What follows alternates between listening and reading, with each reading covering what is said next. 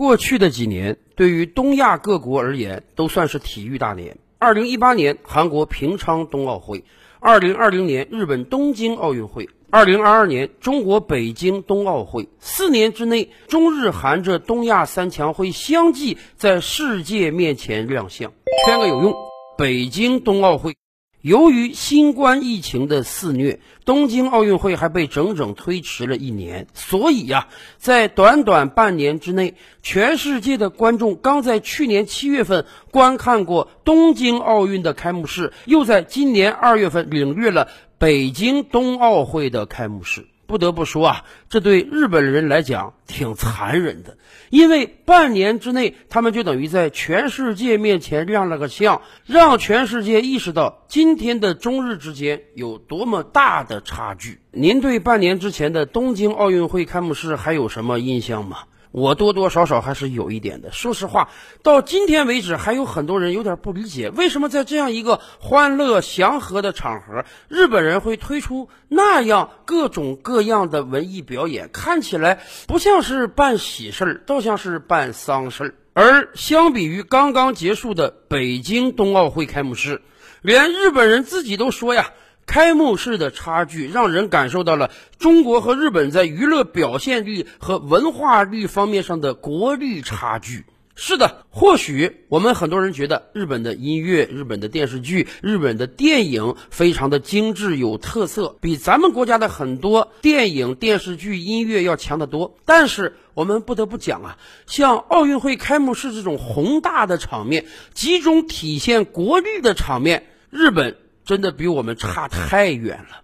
日本的相关媒体人说啊，北京冬奥会的开幕式有活力、美丽且不拖沓，用出类拔萃这样的词语才能贴切形容。而遗憾的是，东京奥运会开幕式则给人留下完全落败的印象。就有相关媒体对日本普通老百姓做调研啊，高达六成的日本普通老百姓给北京冬奥会打满分。十四年前，我们给予了世界一场无与伦比的北京夏奥开幕式，而很显然，十四年后的北京冬奥开幕式又让全世界眼前一亮。而这一切，既是我们文化软实力的体现，也是国力的象征。在前两天的一期节目中，我们跟大家聊了聊，二零二二年挺特殊的，因为这一年恰逢中日恢复邦交五十年。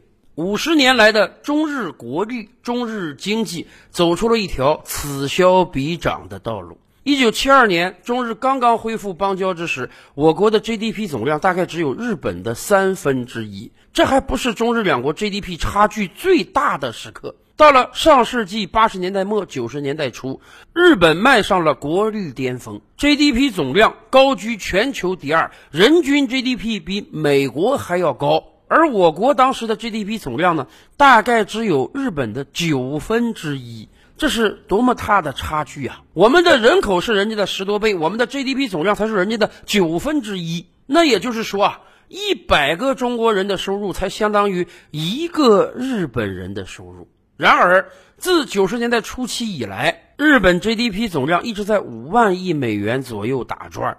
而我国则从日本的九分之一一跃到今天的接近十八万亿美元，日本的三倍半之多。而且很显然，这样的差距还在进一步拉大。未来，我们可能真的不需要再跟日本比总体国力了。未来有一天，真的有可能我们要跟日本比一比人均 GDP 的高低了。很显然。过去的二十年，日本货全面的在中国市场上退潮，我们已经越来越难看得到日本的电器、日本的手机、日本的电脑在中国市场上的销售了。甚至未来，按照今天电动车发展的大趋势，说不准五年、十年之后，日系车都要全面退潮。而很显然，两场相隔半年举行的奥运盛会也凸显了中日两国今天实力的差距。我们以前经常跟大家聊啊，说这个奥运即国运。是的，上世纪中叶以来，日本凭借1964年的东京奥运会实现了经济腾飞，韩国则在1988年汉城奥运会之后完成了向发达国家的转变，而我国经济更是在2008年北京奥运会之后一飞冲天。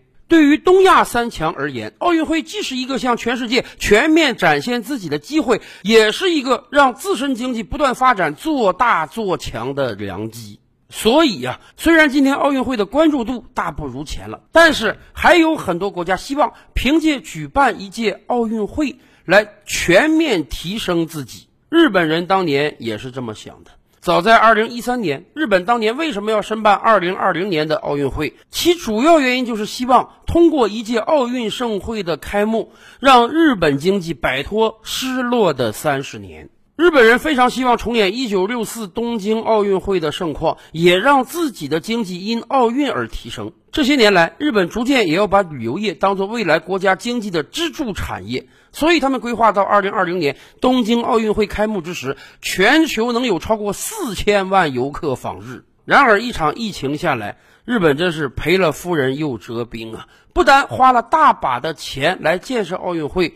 由于疫情，国际游客更是几乎没有。更关键的是啊，由于中日两国对于疫情应对的不同，使得老百姓对于奥运的心态也发生了很大的变化。大家记得吧？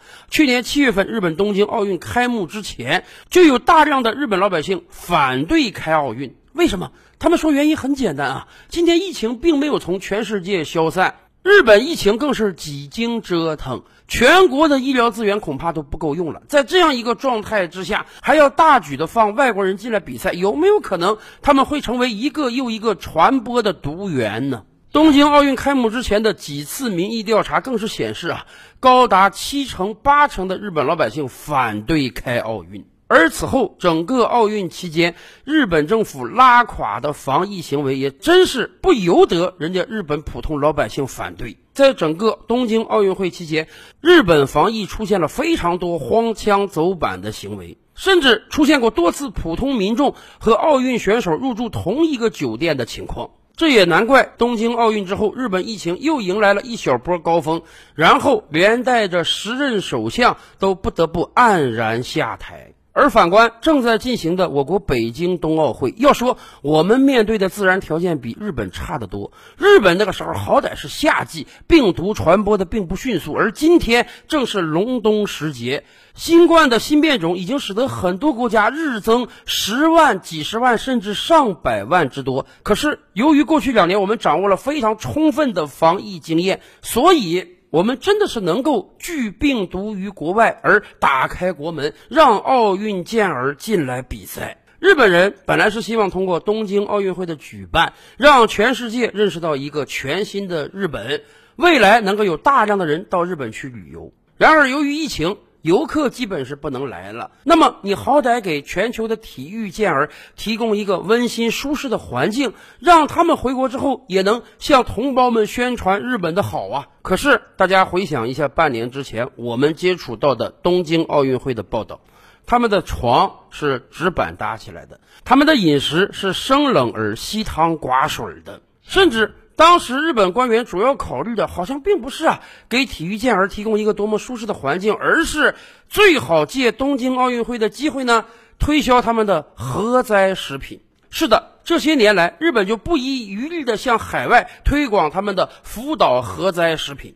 明明那个地方的核辐射还超标，明明日本普通老百姓在超市中都不愿意主动的去选购这些近乎于半价的核灾食品。可是日本政府却要把他们提供给全球的体育健儿，似乎他们觉得这是一个非常好的做广告的机会。你看看，体育健儿都吃了都没事儿，那说明我们这个核灾食品没问题。希望全球各国赶快采购。甚至在奥运进行期间，日本还有相关媒体报道说，在不远的将来，他们就要把上百万吨的核废水排到大海中去。有时候我实在不理解日本人这个脑回路是怎么构成的？难道他们觉得给体育健儿吃核灾食品，把核废水排到全球的大海中去，这样就能让全世界感觉到日本是安全的？疫情之后大量的到日本旅游吗？而我国的北京冬奥会，真是让全球的体育健儿认识到了一个全新的中国。奥运村中到处都是高科技设备的展现，